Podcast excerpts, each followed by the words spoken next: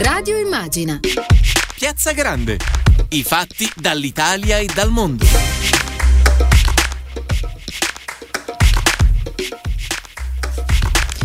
Giovedì venticinque marzo, sono le diciotto e zero cinque, ben ritrovate e ben ritrovati in diretta da Maddalena Carlino in Piazza Grande. Un saluto anche da parte della nostra squadra, Emilio Tempesta in regia, Silvio Garbini allo streaming. Oggi parliamo di un argomento di stretta attualità, la transizione ecologica. Lo sappiamo, col governo Draghi è nato anche un ministero ad hoc, ma molti si domandano dove ci porterà. Come tutte le transizioni, infatti, anche questa prevede un prima e un dopo, e allora ci si chiede come sarà questo dopo. Ne parleremo oggi con i nostri ospiti, a cui potrete rivolgere anche delle domande, quindi scriveteci al numero tre quattro due uno quattro due sei nove zero due o lasciateci un commento sui nostri social. Cercheremo di eh, raccontare anche eh, le vostre domande e di rivolgerle ai nostri ospiti. Intanto io saluto Andrea Ferrazzi, capogruppo P D in Commissione Ambiente e Territorio del Senato. Buonasera, buonasera a tutti. Benvenuto, senatore. Io mh, so che questa domanda può apparire un po' banale, ma mi sembra sinceramente importante porla, anche perché a volte le visioni possono anche non collimare. Che cosa vuol dire davvero transizione ecologica?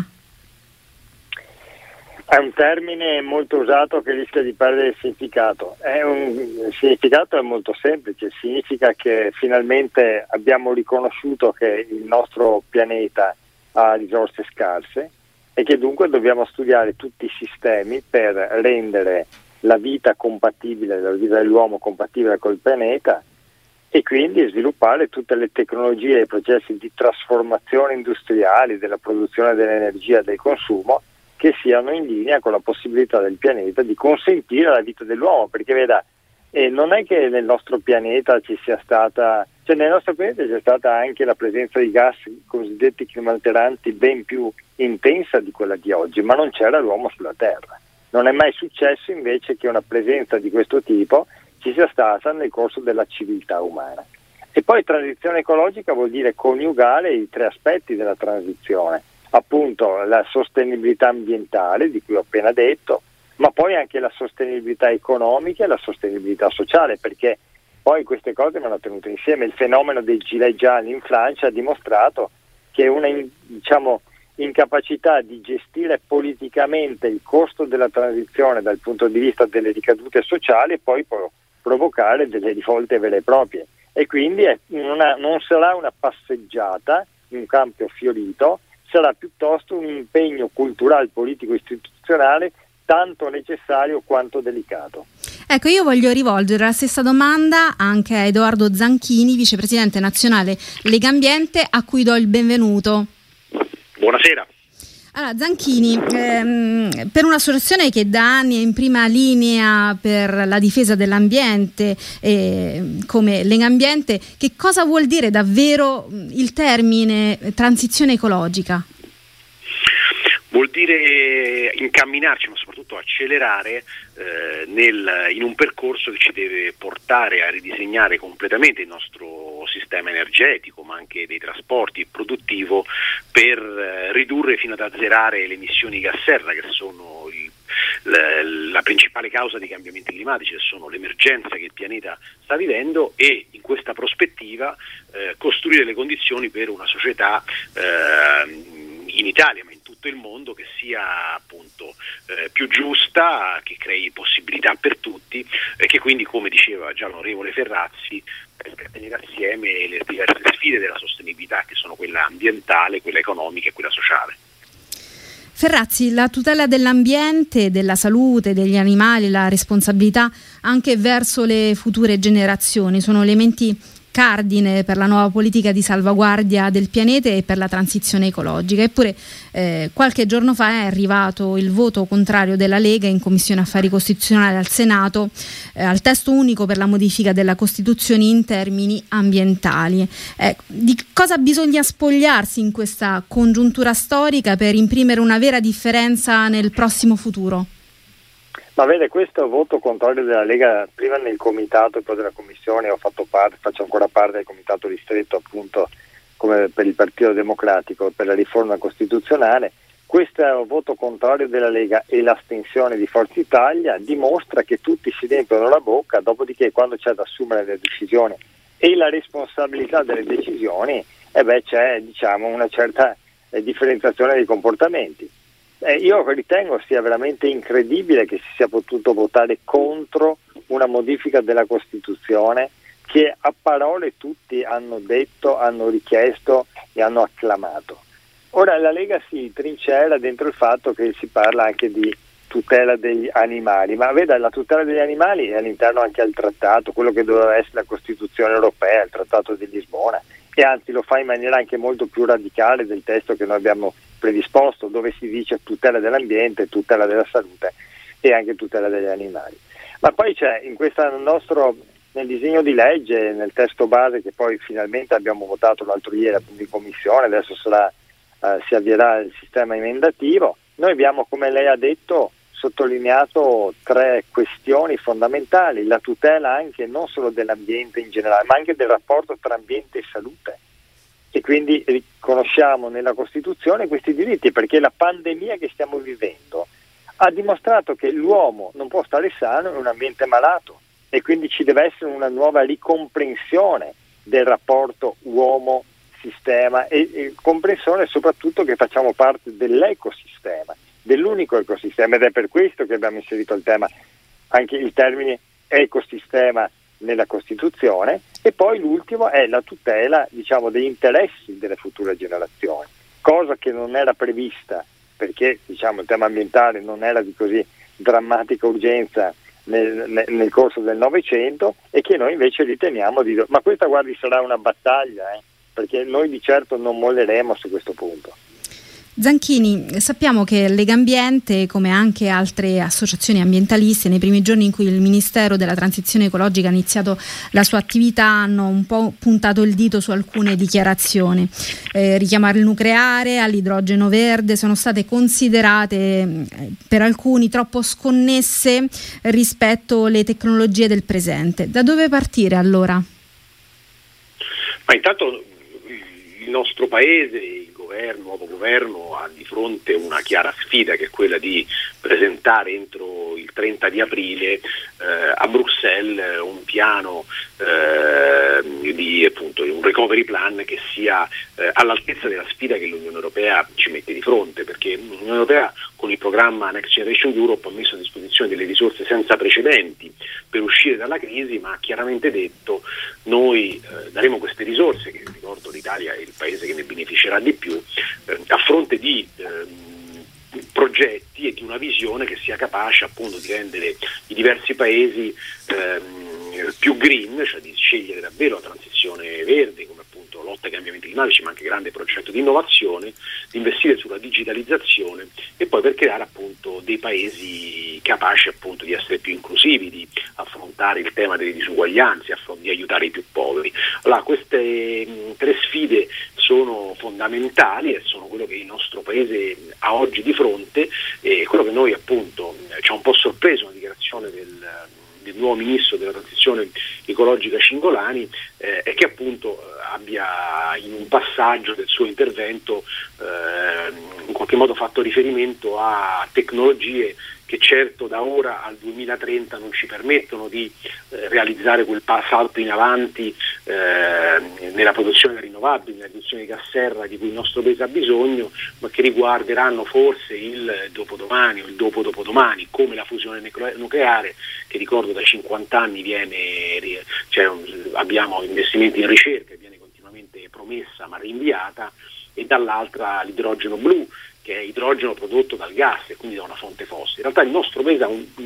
incredibile bisogno di, far, di, di spiegare non solo a Bruxelles ma anche agli italiani in che modo vuole accelerare eh, nella crescita delle rinnovabili, che è una grande opportunità per il nostro paese, perché significa produrci da soli l'energia che oggi invece eh, trasformiamo dentro centrali che inquinano e con delle fonti fossili che importiamo da tutte le parti del mondo, siamo carbone, gas in queste centrali. Produrre la rinnovabile significa eh, non solo azzerare l'inquinamento, ma creare lavoro nel nostro paese, o portare il nostro paese eh, con grandi progetti come quello dell'eolico offshore, come quello del solare, solare in tutte le aree compatibili, e poi con comunità energetiche, grazie a una nuova direttiva, che permettono appunto di mettere insieme comuni, condomini, eh, piccole e medie imprese nella condivisione di energia rinnovabile. Allora questi sono i progetti che noi ci aspettiamo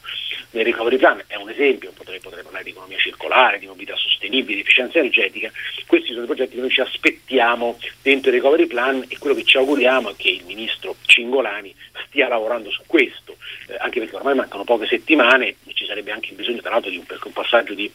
confronto eh, su queste su queste proposte, eh, e l'augurio appunto è che quanto prima arrivi eh, questa bozza di piani, in modo da eh, aprire anche una discussione con tutti i diversi interlocutori. Ecco, io rimarrei su questo su questo tema, senatore, perché è arrivata anche una domanda da parte di un ascoltatore, eh, Girolamo De Vincentis, che le chiede: si discute se si debba puntare all'idrogeno verde o all'idrogeno blu, lei che cosa ne pensa? Inoltre, se esiste una posizione del P D rispetto a, a questa fonte di energia?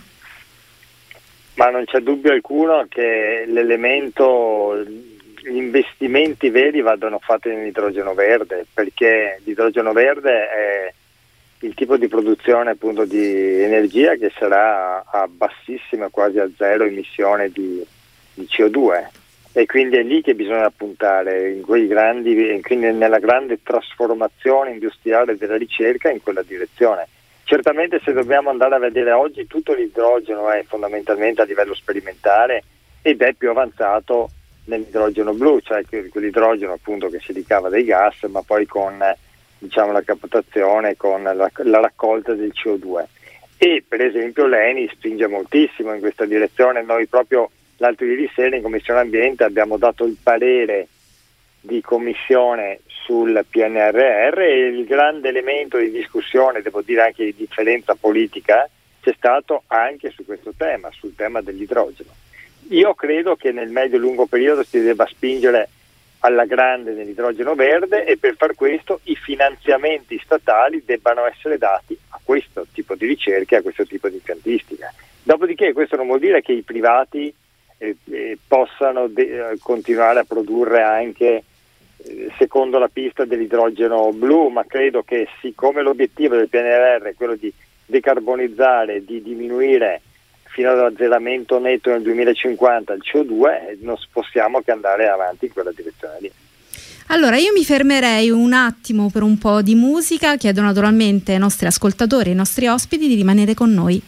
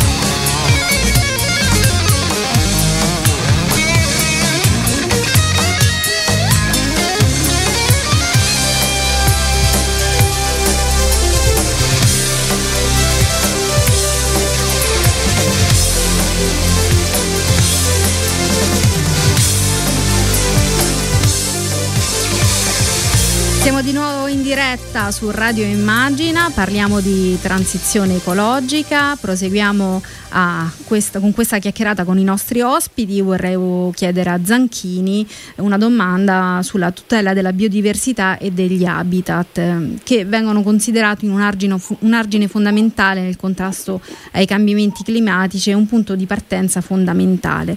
Eh, per alcuni, eh, lo vogliamo dire, possono rappresentare anche il vero elemento di connessione tra il patrimonio storico, culturale e naturale dell'Italia. In sintesi, la transizione potrebbe voler significare anche investire nella bellezza del paese. Zanchini è d'accordo con questa visione? Assolutamente sì, eh,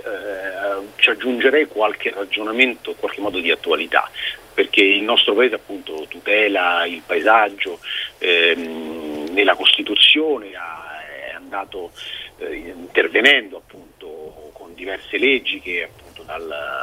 dal dopoguerra ad oggi hanno permesso di ampliare il, il quadro delle tutele nel nostro paese, eh, ovviamente sempre andando in qualche modo a rincorrere anche delle emergenze, perché appunto abbiamo avuto dei periodi di grande espansione urbanistica, ehm, di infrastrutture che hanno appunto anche trasformato e, e di impianti inquinanti che hanno ridotto appunto eh, la biodiversità nel nostro paese. Eh, oggi abbiamo non solo la consapevolezza che eh, questo patrimonio è una straordinaria risorsa anche di identità del nostro paese e di scommessa nel futuro, ma che una caratteristica proprio del nostro paese è quella dell'intreccio tra in qualche modo natura, cultura, patrimonio storico, insomma quello che è il, come dire, la caratteristica più nota dell'Italia nel mondo. Allora noi dobbiamo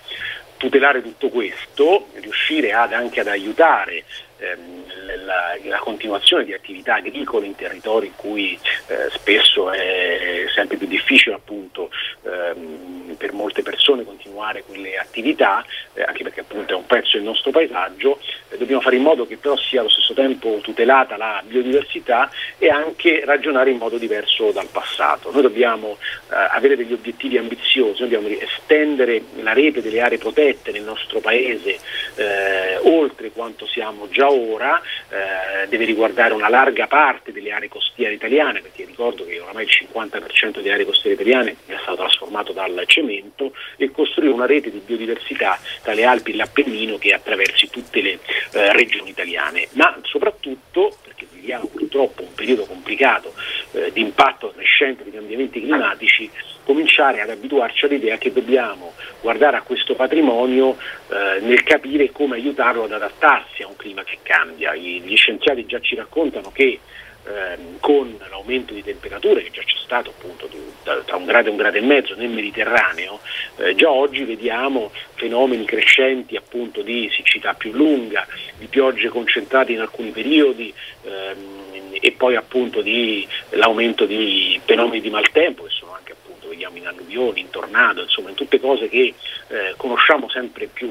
eh, tutti quanti, e dobbiamo adattare la nostra biodiversità, la nostra agricoltura, i nostri territori a questo scenario, in modo che questa biodiversità ci aiuti, la portiamo appunto nel ventunesimo secolo, nel ventiduesimo secolo, e eh, allo stesso tempo la aiutiamo ad adattarsi a un clima che sta cambiando. In parallelo ovviamente dobbiamo fare tutto quello che dicevamo prima per fare in modo che si fermi ovviamente la crescita delle emissioni di gas serra.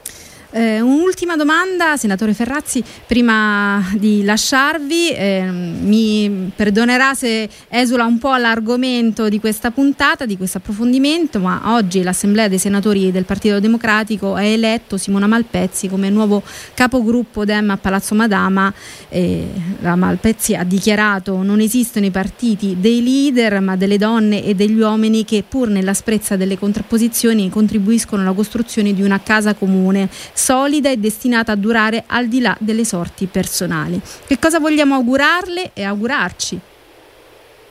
Beh, le auguro tutto il bene. Io ho sostenuto la sua candidatura per ragioni politiche, dopodiché anche un'amica personale, e credo potrà fare molto bene. Mi ha fatto molto piacere che nella prima dichiarazione ha messo l'ambiente al primo punto, riconoscendo già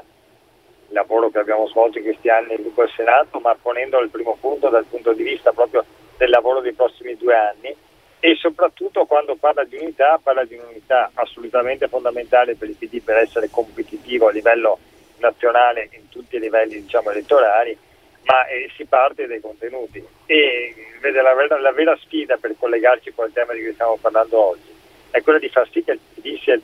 partito della transizione ecologica, e noi non possiamo delegare ad altri, noi siamo quella roba lì, noi siamo quella cosa qui, e questo tra l'altro è la cosa migliore per tutelare il lavoro, per tutelare la crescita economica, per tutelare le imprese, perché chi immagina che la crescita, che la transizione e la cultura green sia in antitesi con lavoro e con l'impresa, dice una stupidaggine. Oh, tutti i dati microeconomici e macroeconomici raccontano il contrario. Chi investe in green fa